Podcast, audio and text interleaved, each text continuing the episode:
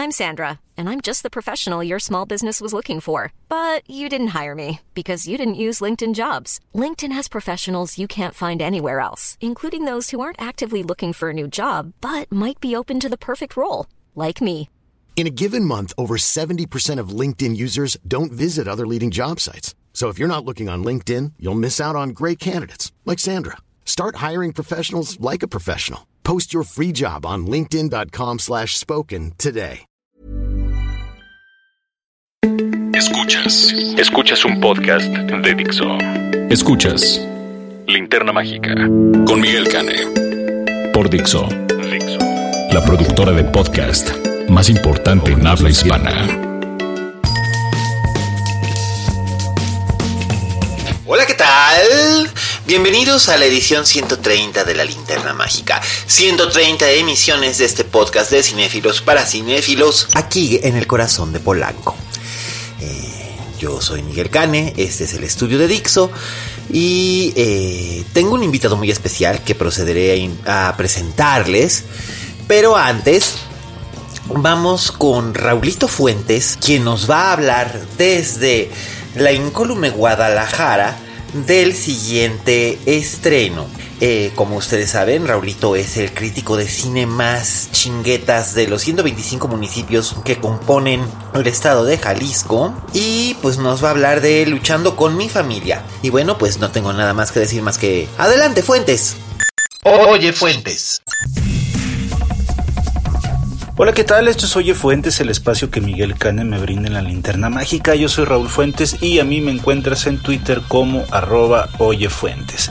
Oigan, pues, fíjense que eh, pues tuve la oportunidad de ver una película que no ha hecho ruido. Creo que eh, será uno de esas películas que tal vez pasen sin pena ni gloria en cartelera, pero que yo cuando vi el tráiler alrededor de hace como un mes, eh, pues me atrapó, me atrapó muchísimo, no nomás por el elenco del cual hablaré en un instante más, sino porque la película está dirigida por Stephen Merchant, que él es un actor, él es preferentemente un actor cómico inglés que ha trabajado muy de la mano de Ricky Gervais en varios proyectos como por ejemplo pues la versión original de The Office que salió alrededor de 2001 y después trabajó con él en una también otra serie que no es muy conocida pero que es buenísima que se llama Extras en la que pues él interpretaba eh, como al mejor amigo de Ricky Gervais. Y pues esos programas tanto The Office como como Extras pues fueron emisiones de televisión que él Stephen Merchant trabajó con Ricky Gervais y que además pues dirigieron juntos, sobre todo en el caso de extras. Entonces ya con ese conocimiento y además pues él pues ha estado deambulando en uno que otro proyecto como actor. De hecho, si hacemos un poquito de memoria, a lo mejor recuerdan que Stephen Merchant tuvo una aparición especial en la película Logan, aquella cinta eh, aquella última película de Hugh Jackman como Wolverine, en la que él interpreta a Caliban, que era un mutante que se encarga de cuidar al profesor Charles Xavier con, con Logan. Pues bueno, eh, Stephen, Merchant dirige esta, esta cinta, además él tiene una aparición pequeña como, como uno de los personajes. Y nos cuenta la historia de Saraya, Saraya Knight, es una película basada en hechos reales, es, eh, Saraya es una chica que su más grande sueño pues es meterse al mundo de la lucha libre e ir escalando posiciones de manera que pueda eh, cumplir su sueño que es llegar a la máxima eh, liga de la lucha libre que es la WWE que es la que se, se practica en Estados Unidos de la que eh, pues han salido luminarias como Kelly Kelly o Ronda Rousey por ejemplo y de la que salió evidentemente pues ahora grandes famosos que están en, en el cine como Dwayne Johnson La Roca que además funge como productor de esta película y que además pues también tiene una participación especial o gente como John Cena o el mismo Dave Bautista de, de Guardianes de la Galaxia por ejemplo ¿no? entonces esta es la historia de Soraya, de cómo, de Saraya, de cómo ella va escalando posiciones y cómo también va aprendiendo de, de, esta nueva manera de hacer lucha libre a, a, la par de que su hermano, de que su hermano Zack, pues se queda un poco en el camino, ¿no? Porque el, sueño de los dos era, era llegar lejos y solamente uno lo consigue y el otro no. Entonces es, creo que en ese sentido la narrativa está muy bien planteada de manera que desde el principio, desde el primer acto, nos, queda, nos quedan claras las motivaciones, las virtudes y los defectos de estos dos personajes y cómo un suceso eh, que que, que en, el cual uno sí y el otro no tiene la oportunidad de competir, pues va llevando estas vías en paralelo y va, nos va contando la historia en paralelo de estos personajes y cómo lo van viviendo. Eh, me parece que un gran acierto de esta película es los obstáculos a los que se van enfrentando cada uno de estos personajes. Saraya, por ejemplo, tiene que enfrentarse además del choque cultural eh, al hecho de que sus compañeras pues no se parecen nada a ella físicamente, ¿no? Saray es una chica, eh, pues no tiene un cuerpo escultural como de modelo, como si la tienen sus tres compañeras estadounidenses, no es rubia, no, no tiene como este porte a lo mejor de una actriz de Guardianes de la Bahía, por ejemplo, eh, y, tiene, y tiene sus propias maneras de, realizar lucha libre, lo cual a la postre pues también le va a ocasionar algún problema porque no está eh, ciñéndose a las reglas de, su entrenador. Por otro lado, el arco de Zack también es muy padre verlo, porque vemos cómo eh, pasa de ser este personaje, pues noble, ¿no? Porque además él se encarga de darle clases de lucha libre a los niños de la cuadra para que estén alejados de, pues de, los crímenes, de, de, robo, de drogas, y uno de ellos incluso es ciego, ¿no? Entonces él se encarga de, de dar estas clases, pero poco a poco se va dando cuenta de que de que esto no lo está llenando porque pues él también quería, quería ser famoso. Y atrás de ellos pues están sus padres que son interpretados magistralmente por dos grandes actores. El papá lo interpreta Nick Frost, que es, pues ustedes lo han visto en muchísimas películas con Simon Pegg, es su mejor amigo, han trabajado juntos en Shaun of the Dead, en Paul, en en estas películas de la trilogía Cornetto de Edgar Wright. Eh, es un gran actor, es un gran actor cómico y ya se, lleva, se lleva, se lleva las escenas siempre que él aparece. Y la mamá es interpretada por Lina Heidi, que es, pues ahora ya es más conocida por su papel de Cersei Lannister en Game of Thrones que por cualquier otra cosa que haya hecho antes, como por ejemplo eh, la esposa de Leonidas en 300 o su eh, fallida interpretación de Sarah Connor en la serie de televisión Las Crónicas de Sarah Connor.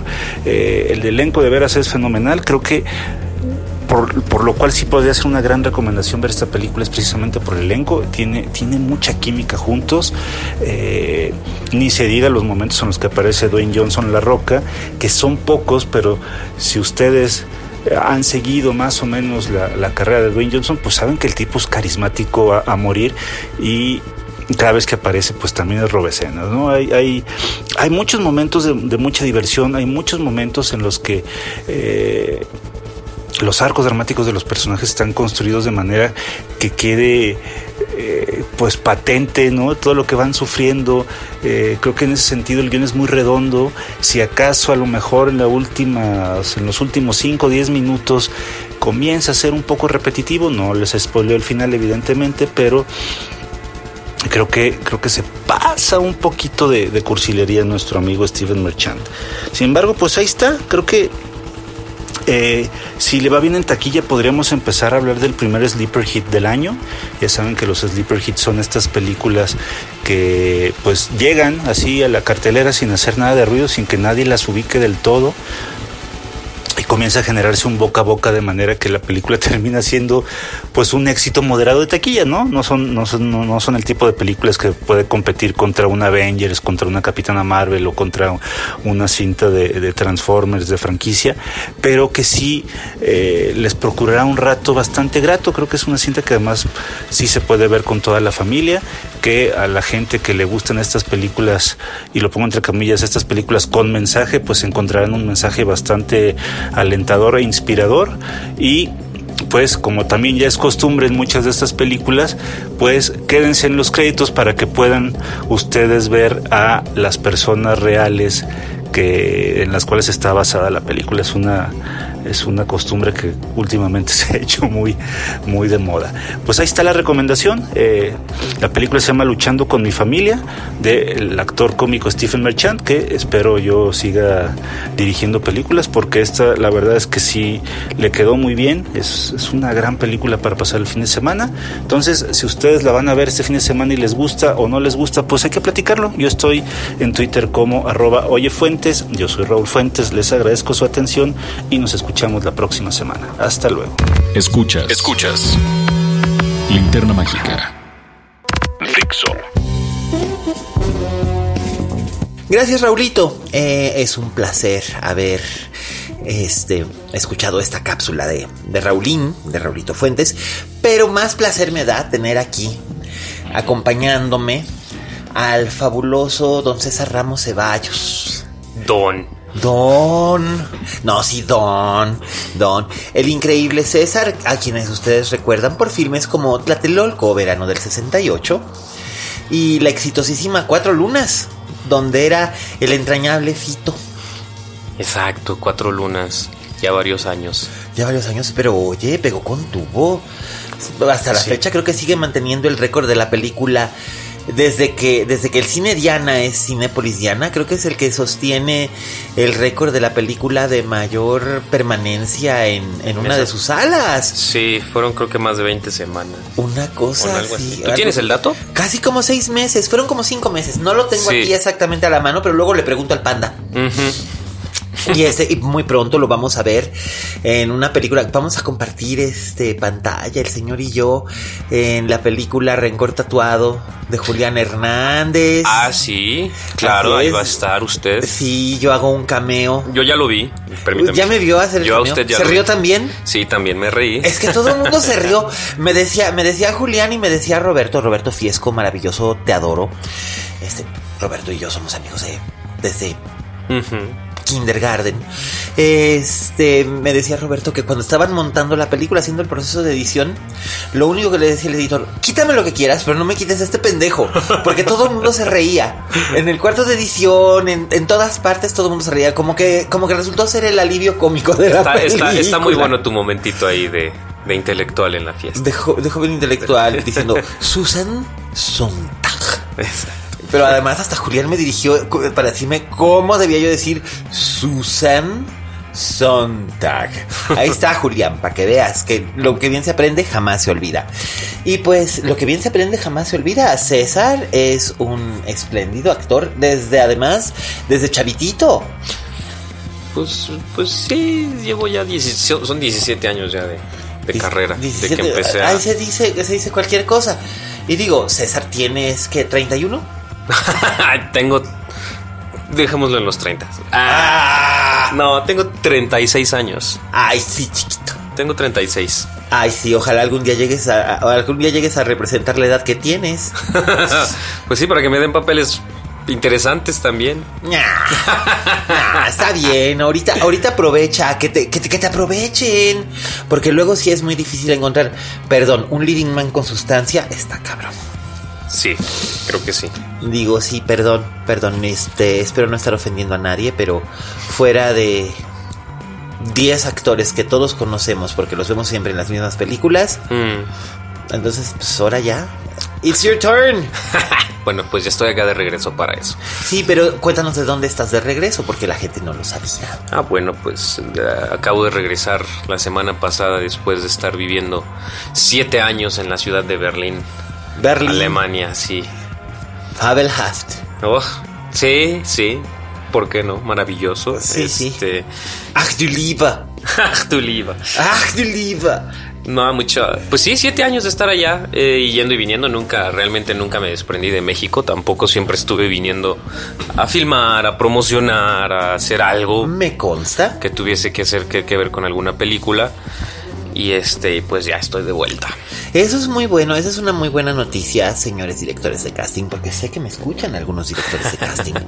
Este, eh, señores directores, señores productores, la verdad es que César es un, es un muy buen actor y es muy buen elemento. Así que, este, pues, eso es lo bueno, pero además no regresaste así nomás de que ya vine. Eh, regresaste con torta bajo el brazo. regresaste con Torta bajo el brazo, una película que ya ha hecho el circuito de festivales con, con notable, eh, con notable éxito y atención por parte de los espectadores de la, de, la crítica especializada en Europa. Me refiero a una película llamada Bruma. Sí.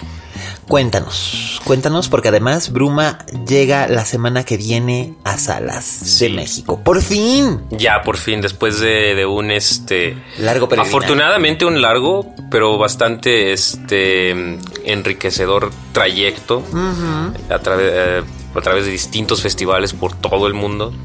Este. Pues ya, llegamos a las salas este 5 de abril. Bruma, eh, una película protagonizada por un servidor y Sofía Espinosa. Realmente ella es la protagonista, el personaje mm. protagónico. Este, y Dita Rita Scholl, que, quien es una actriz. Eh, bueno, es, es un poco complicado para mí aquí porque ella no es una mujer transexual pero tampoco es hombre. Es no binaria. Ajá, es, ella, ella dice, ella se describe a sí misma como una sensación queer. Good. Y dice, I'm a queer sensation, darling. That's what I am. Say good, fabelhaft. Entonces eso es lo que... Así es como la describimos ya normalmente en las, en las entrevistas y en las descripciones que tenemos que dar del personaje. Este, pero bueno, sí es una película que se filmó en la ciudad de Berlín y en la ciudad de México. Mm. Es una película creada, la, la idea original le pertenece o fue creada por Max Unino, director de la película. Así es y Sofía Espinosa, su pareja también, que pues ya son como un dúo dinámico en el que pues esta es su película, su segunda película que realizan juntos. La primera fue este. Ay, en la que, en la que eran Sofía y Colombo. Ajá, este. ¿Cuál era? ¿Cómo se llamaba? Híjole, voy a quedar terrible. No, yo estoy peor, pero yo tengo, yo tengo el pretexto de que tengo demencia. Ah, este, yo no. los bañistas, los, bañistas. Efectivamente. Que de hecho estuvo durante algún tiempo eh, como parte del, del catálogo de Netflix en México. Sí, sí, sí, sí. Sí, y este, no, a mí lo que no me deja de sorprender es la juventud de este tanto de Max como de Sofía. Eh, Ay, mano, pues es que de veras me siento, me siento rete viejo. Ahorita antes del este, antes del mm, de que entráramos al aire, le comentaba yo a César que este, pues a Sofía, que aquí para quienes no ubican el nombre de Sofía Espinosa, sí la van a ubicar por su impresionante interpretación como Gloria Trevi Exacto. en la película Gloria. Este, donde, ah, qué bárbara, ¿eh? Pero se arranca la piel, lo hizo re bien. Eh, bueno, yo a Sofía la conozco por sus papás, que son gente de teatro. Esta Sofía la conocí chiquitita, pero niñita.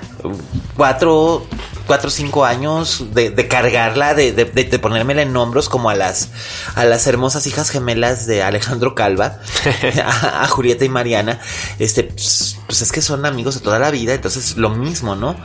Entonces de repente verla ahora ya de adulta haciendo eso. Bueno, cuando vi los bañistas fue así como que dije, pues y la niña ya se fue. Ah, y ahora tengo mucha, mucha curiosidad por ver Bruma porque todas las, las reseñas, las reseñas europeas han sido, han sido muy favorables, porque además es una película muy interesante, no es una película que esté casada únicamente con una sola identidad o con un solo género. ¿Qué nos puedes decir más al respecto? Bueno, pues mira, para, empezar, es un, es un experimento, algo que me gusta resaltar mucho, es un experimento muy bien logrado. Digo, ahora que ya vimos la película, como que al final la verdad es que estamos muy satisfechos. Ajá. Este Inicialmente, eh, Max Unino se gana una beca para ir a desarrollar un proyecto de guion este, en Berlín por tres meses. Eh, Sofía y Max se van y antes de irse me llaman por teléfono. Este, ya que había yo, había acababa yo de terminar de dirigir un cortometraje a la par junto con Humberto Busto, también en Berlín, quien estuvo de, visita, e hicimos eso. Ellos le preguntaron si conocía a alguien, porque le había pasado el tiempo en Berlín, que que pues pudiera ayudarlos a poner como alguna idea de pie y Humberto Busto me recomendó con ellos. Que digo, ya nos conocíamos Sofía y yo anteriormente. Max y yo nada más de vista, pero pues me contactaron y este me platicaron su idea, me dicen, "Oye, tenemos una idea para una película, para un proyecto, no sabemos si vamos, la verdad es que no sabemos si sea un cortometraje o un largometraje, pero queremos vamos a estar tres meses y queremos aprovechar y filmar algo." Este ¿cómo ves y, cómo podríamos cooperar?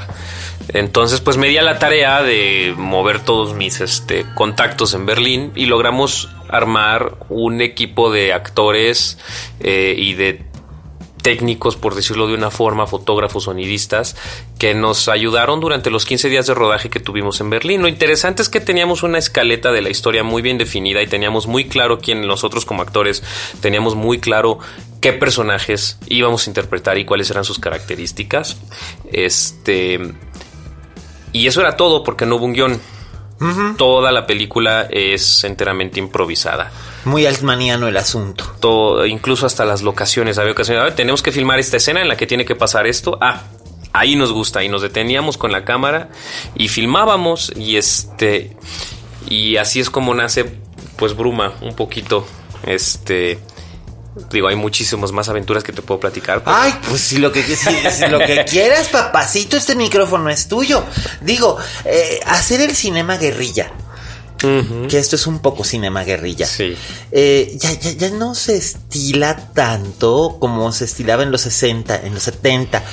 Especialmente, por ejemplo, en Alemania. Como le decía Reina Bena Fassbender. Ajá, exactamente. que, que, que, que, que eh, vamos, bueno, Fassbinder fue así como que él y Volker Schondroff son como Margaret von Trotta, son el, techo de cristal que no ha podido romperse en cierta forma en el cine alemán. Mm. Y es una pena porque se hacía tanto y tan bueno. Fassbinder hacía bueno, uno de los más prolíficos en la historia. Dos o tres películas al año. Y seis obras de teatro. Exacto. Pero bueno, también era un atascado que se ponía como una moto con cualquier cosa. Em, pero... Pues mira, por dato curioso que mencionas ahorita, Reina Bena Fassbinder, eh, Harry Bea, quien fue uno de sus manos derecha y, asistente de dirección en muchas de sus películas y uno de sus mejores amigos y de hecho la persona, la última persona con la que él habló antes de fallecer esa noche en la que, que tenía 36 años, cara. Que se murió de un arresto, un, de un paro cardíaco. Un paro cardíaco, sí. En su departamento. Es Harry Bear y Harry Bear se hizo amigo mío hace unos años y lo invité a participar en Bruma. Entonces al final hay una sorpresita y Harry Bear, este, mano derecha de Reina Bena Fassbinder, interpreta un personaje clave pero no tan trascendental en, la historia de Bruma. Pero es que no podemos revelar nada del plot de Bruma yet.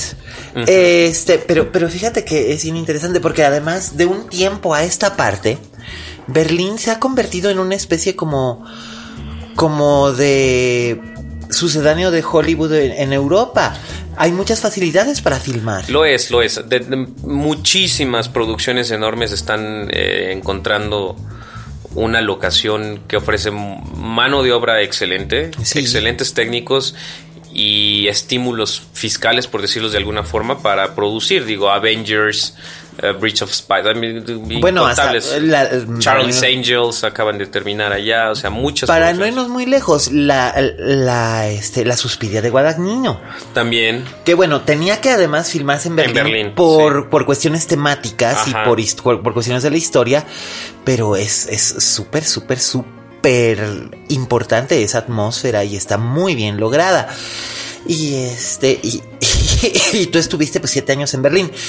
Hay, mucha gente piensa que cuando uno se va a otro país a hacer cosas, eh, es cosa de enchilame esta otra María.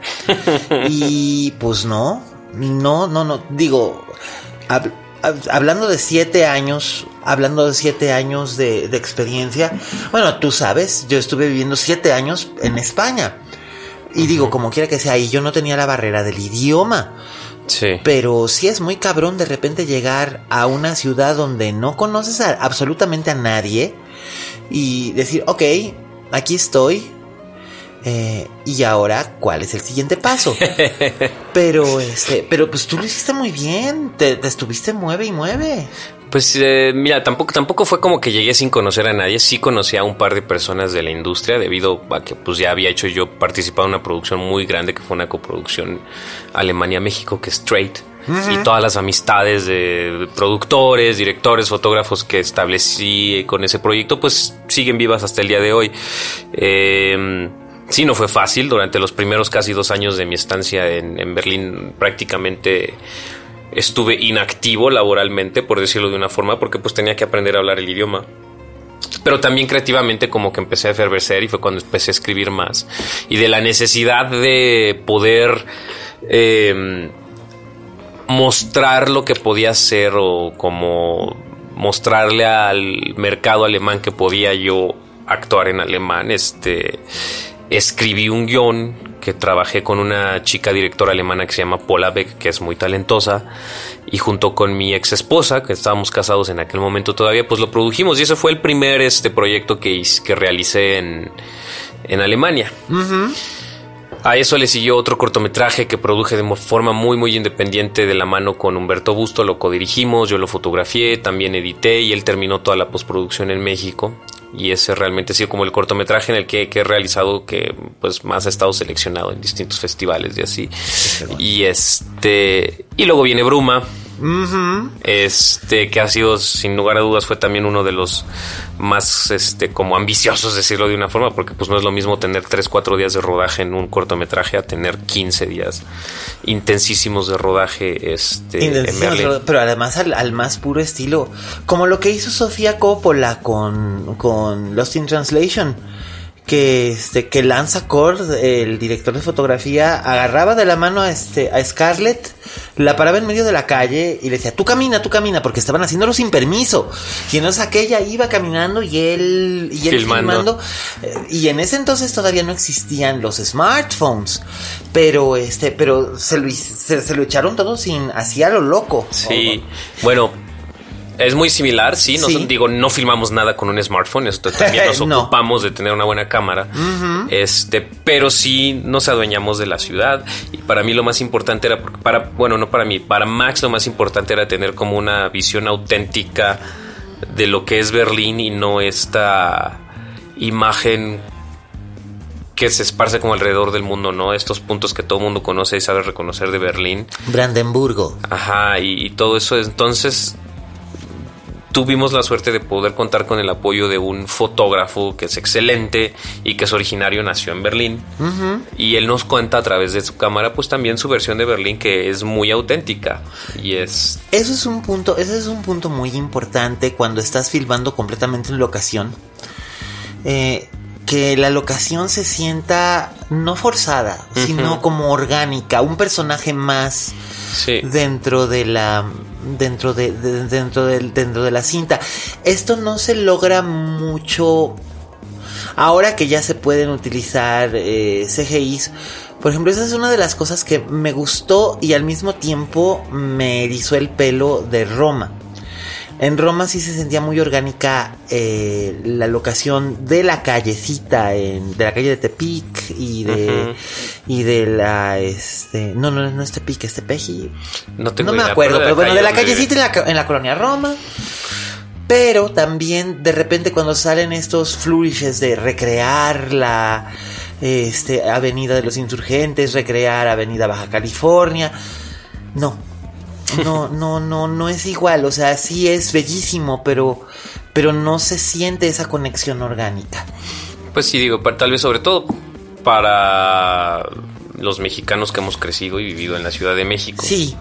Este, la verdad es que yo, a mí en mi caso, yo vi esas tomas en las que el personaje de Yalitza corre a través de las calles y este y más que pensar, pues es que yo no tengo una memoria de la colonia Roma en los años 70, 60. Yo sí, bueno, de los 70 y finales de eh, yo no había nacido en 1971, nací en el 74, pero, pero sí recuerdo porque pues, mi pediatra estaba ahí, y tenía familia que vivía ahí. Por otro lado, muchas cosas que siguen igualitas, como el kindergarten, ese es pues, un kinder que pues, yo pasaba por ahí todos los días. Pero sí, Berlín en este caso, en Burma, sí se siente parte de, de hecho por ahí leí hasta una crítica muy bonita de la revista Playboy en la que mencionaban que logra convertirse en un personaje más.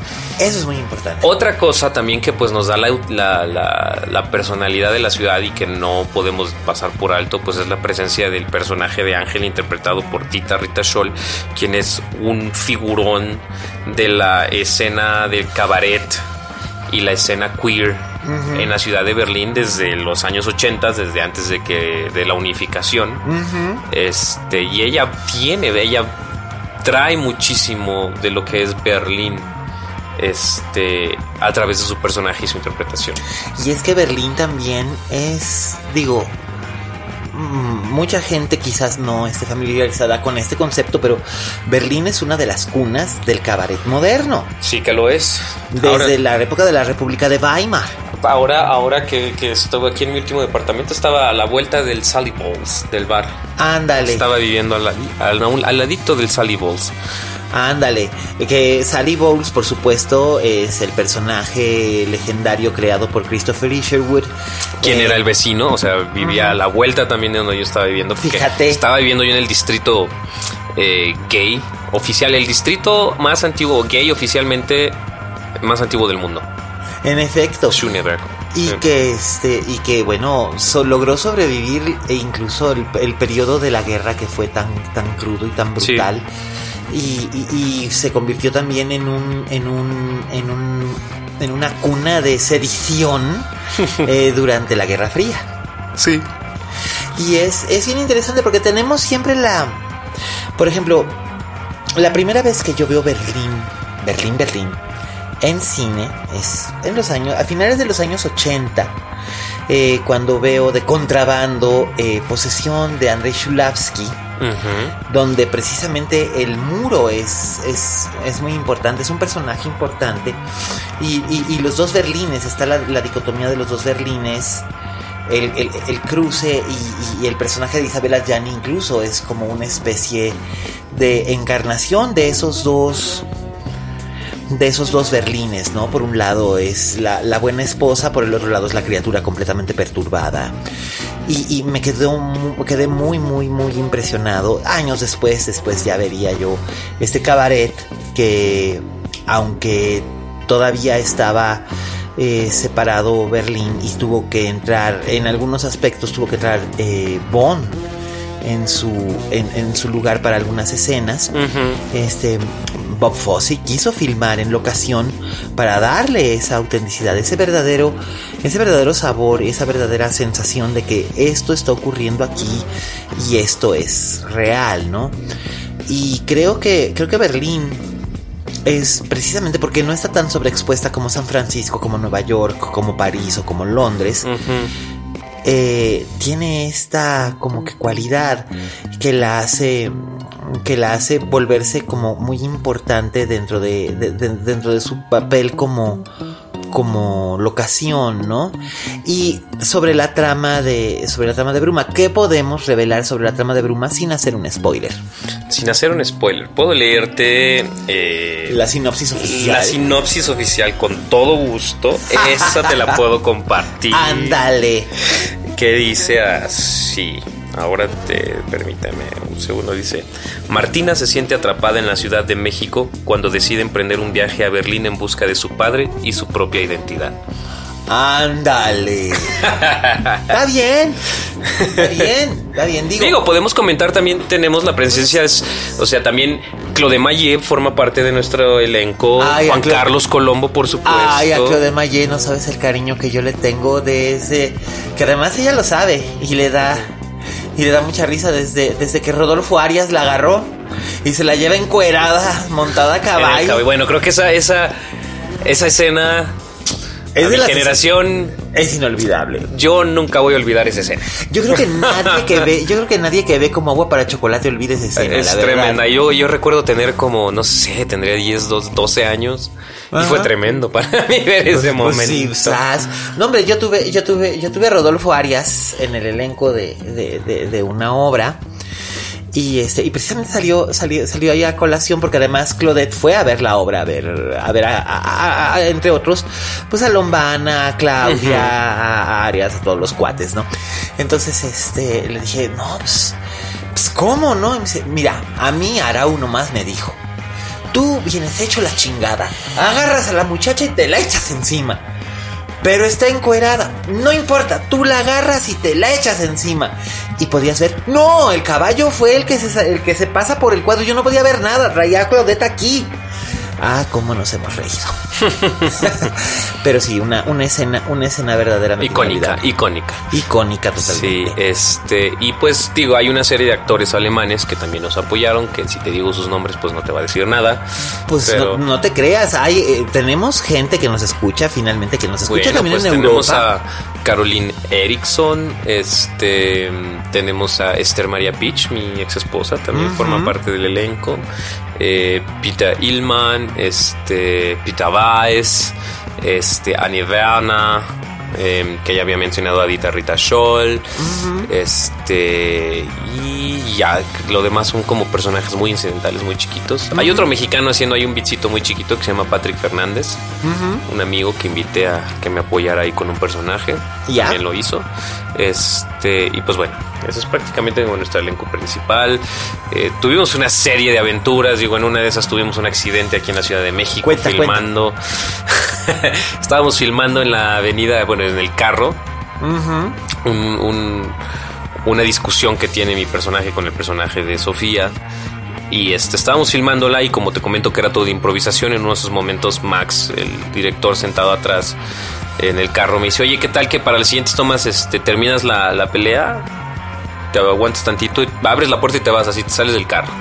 Con el carro en marcha. Ajá, el carro está parado ahí en medio del, del tráfico y todo, ¿no? Pero estábamos en Avenida Cuauhtémoc, Ay, madre. enfrente, justo enfrente del hospital, siglo Ajá. XXI, pero pegados del lado derecho, o sea, Ajá. pegados a la banqueta. Hacia donde está la estación del metro.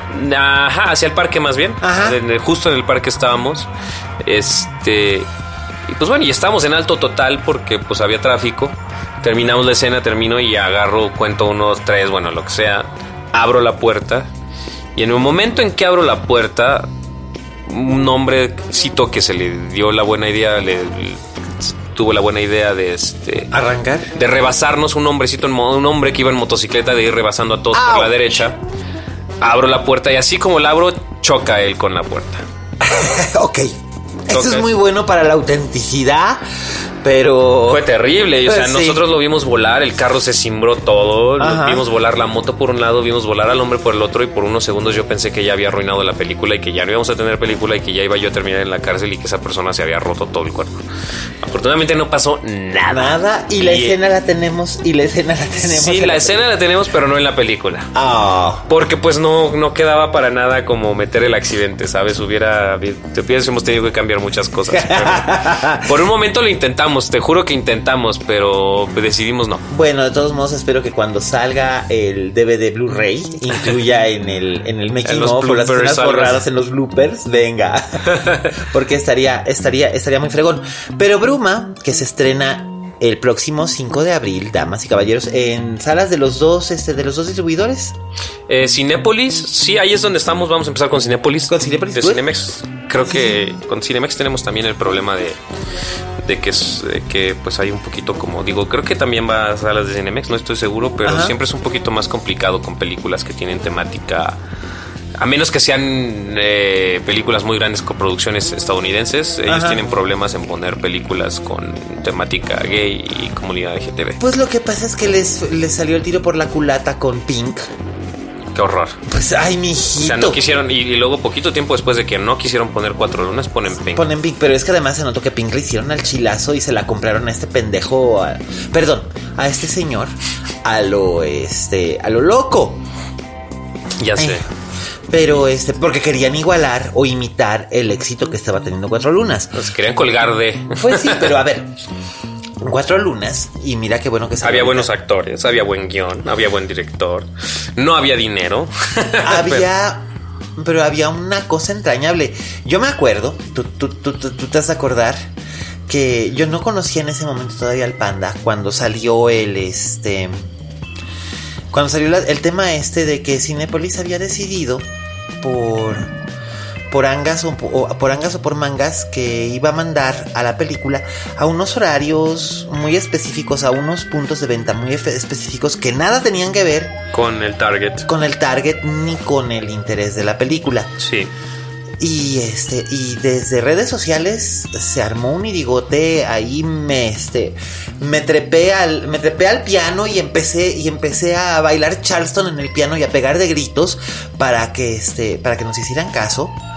Algo pasó que fue cuando, cuando Karina Gidi me invita a que vaya a esta reunión donde estaban todos ustedes. En ese restaurante. En ese restaurante y les dije, y les dije, pues chavos, lo que tienen que hacer es que, ok, eh, si hay limitaciones para marketear la película, pues marketenla ustedes. And this is what you have to do. Y, y mira. Y sí, nos fue muy bien. Y la Nos verdad, la verdad es que sí fue, fue, fue, fue súper, súper, súper entrañable. Es una película que sigue teniendo un muy bonito recuerdo. Y no Sí. solamente en la comunidad LGBT. Me acuerdo, me acuerdo que incluso había gente que me decía, ay, pero es que es tan bonita, es que es tan tierna, es que no tiene. No, ¿Dónde está el conflicto dramático? Pues mira, está el conflicto dramático del, de- del anciano con el chichifo.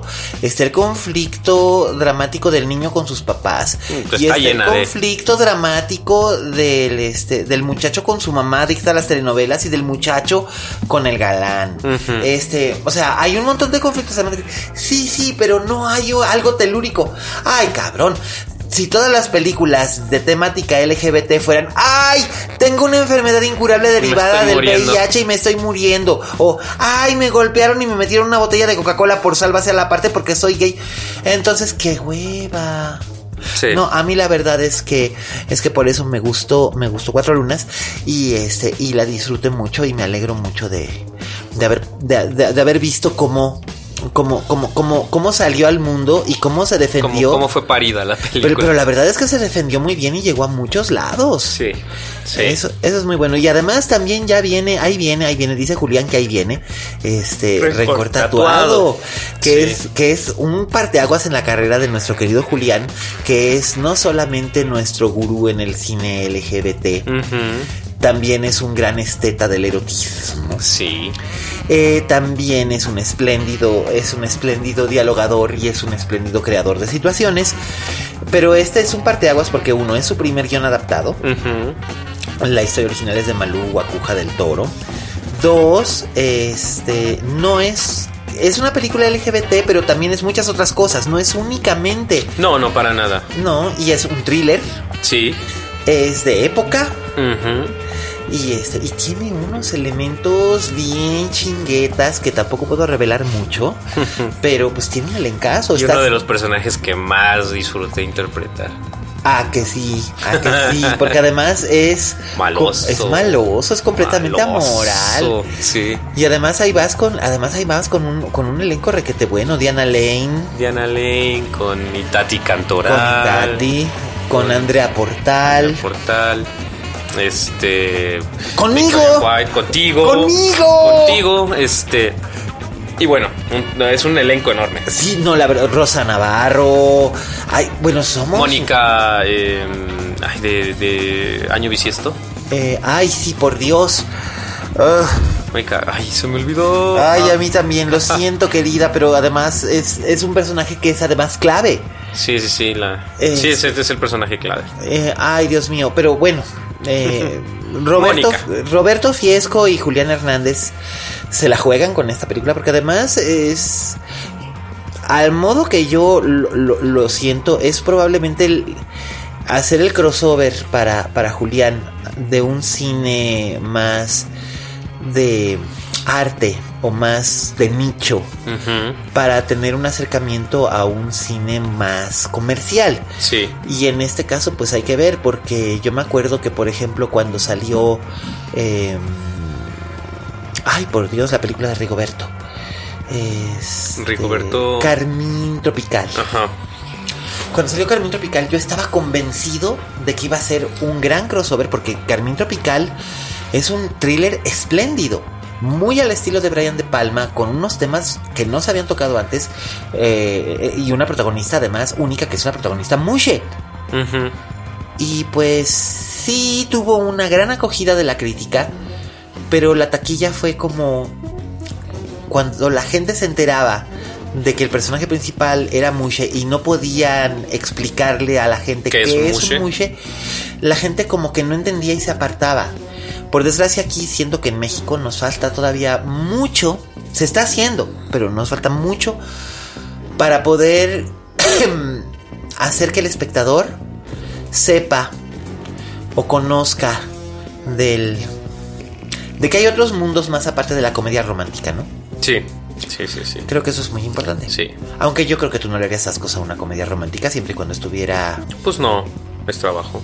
No, además. Y hay buenas, hay, hay, bueno, no en México, pero hay muy buenas comedias románticas. Espléndidas comedias románticas. Las que escribía Nora Ephron son una maravilla. Digo, hablar como de algo así, una de las que me parece a mí las más inteligentes es Roman Holiday. Por ejemplo, de una- Billy, eso es- de, eso Billy Byler. Eso sí no es es cierto, una de William Wyler. Siempre me confundo, pero no, ese es de William Wyler. Esa otra, una comedia romántica y como de canallas que vi hace poco que me gustó mucho es Some Like It Hot. Ah, con Marilyn no. Monroe. Que esa sí es de Billy, esa sí es de Billy Ese sí Byler. es de Billy Byler. Y que marca cosas maravillo, tan maravillosas. Y, y los dos personajes protagonistas de la historia, pues son dos travestis. Pues claro. Y, y en aquellos años. Pero además, como dice, I am a man, nobody's perfect. No, es perfecto. Nobody's perfect. I'm a woman, I'm a woman, I'm a woman, I'm a woman. Oh, God, kill me. Oh, God, kill me. Pe- Pero sí, pero gran, gran, gran noticia que estés otra vez de vuelta entre nosotros. Muchas gracias, ¿no? Pues, Este, qué gusto estar aquí. No, hombre, vas a ver cómo van a empezar a ocurrir cosas. ¡Cosas! Sí, por ahí hay un escritor que me dijo que me iba a escribir una obra de teatro, no sé. Este, Sí, ¿verdad? Hay que este, hacer ver que cumpla. hay que hacer que cumpla Hay que ese hacer que cumpla. Se llama Miguel este, a ver si es cierto. Vamos a ver, vamos a ver. Pero bueno, este, esta ha sido la edición 130 de la Linterna Mágica. Recuérdanos, César, la fecha de estreno de Bruma, Bruma. 5 de abril en salas Cinépolis. Y además va a ser a nivel nacional, Y ¿cierto? va a ser a nivel nacional. ¿Qué? Vamos a tener alguna que, que estén eh, a los que estén interesados que se nos que se pongan a seguirnos en redes sociales porque vamos a regalar boletos para la premiera. Quien Ay, quiera sí, acompañarnos. por favor, papacito Estamos y en Instagram, nos encuentran como bruma-film. Este, y si no, pues también este me pueden encontrar a mí como César Ramos en Instagram, que le estoy dando retweet a todo, o la cuenta de Sofía Espinosa también, o de Max Unino, que somos, o Alphaville, que es la distribuidora. La distribuidora, sí, señor. Exactamente, pero Bruma-film o César Ramos, de ahí se van a estar enterados de qué dinámicas vamos a tener para regalar boletos. Ahí tienen ustedes, ahí van a encontrar al, al, al joven, al joven caballero también. Este contesta absolutamente todo y contesta con una tremenda cortesía. Es muy bien educado. Yo creo que habrá uno dos que, o tres que podrán decir lo contrario, pero I don't know. es que esto es- usted tío, usted es privilegiado, señor. Ay, tú. Sí, chucha. Pero bueno, este, de todos modos, eh, no dejen de seguir a César. Estén muy pendientes, tanto de Bruma como de Rencor Apasionado, como de todas las Rencor cosas. tatuado. Rencor tatuado, Rencor Apasionado. ¿De dónde saqué eso? No sé de dónde sacaste Ay, eso. No sé, pero sonó como título de telenovela. Ah, bueno, y pueden ver ahorita mi serie en Netflix, este, El Recluso de Inmate. sí, eso es verdad. También está en Eso es Netflix. verdad, ahí está, con un trabajo, con un trabajo de Leo Ortiz Gris. Impre- ¡Impresionante! Pero literalmente impresionante. Leo, te queremos. Sí, muy bueno. Este, y bueno, pues ahí lo tienen. Muchas gracias a todos. Eh, gracias a Raulito Fuentes, eh, a todos los, a todos los escuchas. Eh, recuerden siempre eh, eh, que estamos en iTunes, en podcast de iTunes, estamos en Spotify, estamos en la página de Dixo. Suscríbanse para que les caiga inmediatamente cada nueva edición. Eh, califíquenos, no nos califiquen con menos de 5, hasta, hasta, ahora, hasta ahora solo hemos tenido 5, muchas gracias ahí en iTunes, porque la gente nos quiere, son ustedes maravillosos. Este, David, Iván en, en Cancún, Dimitri Albertini, Enrique, ya Enrique ya, y Pipe, mi querido Pipe en Guadalajara, mis tocayos, Miguel y Miguel, uno aquí en este, en Paseo de la Reforma y el otro allá en Tijuana, eh, a Sara Marcos, que es un amor que después de que le recomendamos tanto Las Niñas Bien, dijo que va a mantener un ojo muy abierto allá en España por si llega, por si llega a caer en algún momento. Y gracias, Sara. Muchas, muchas gracias por seguir escuchándonos. Y a todos los que nos, nos, nos han escuchado, eh, Roberto Cavazos, eh, Paquito Otero, eh, todos los cuates que desde hace dos años y feria nos están escuchando. Muchísimas gracias porque pues la linterna mágica se debe a ustedes. Esta es una producción de Dixo con la maravillosa Vero en los controles. También gracias a Fede en la postproducción, a, Dani por, por darnos Dixo.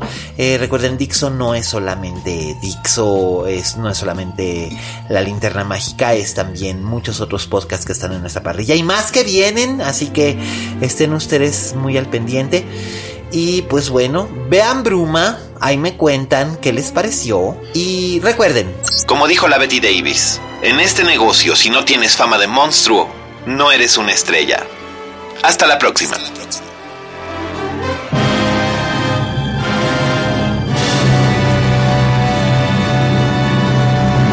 Dixo presentó Linterna Mágica con Miguel Cane.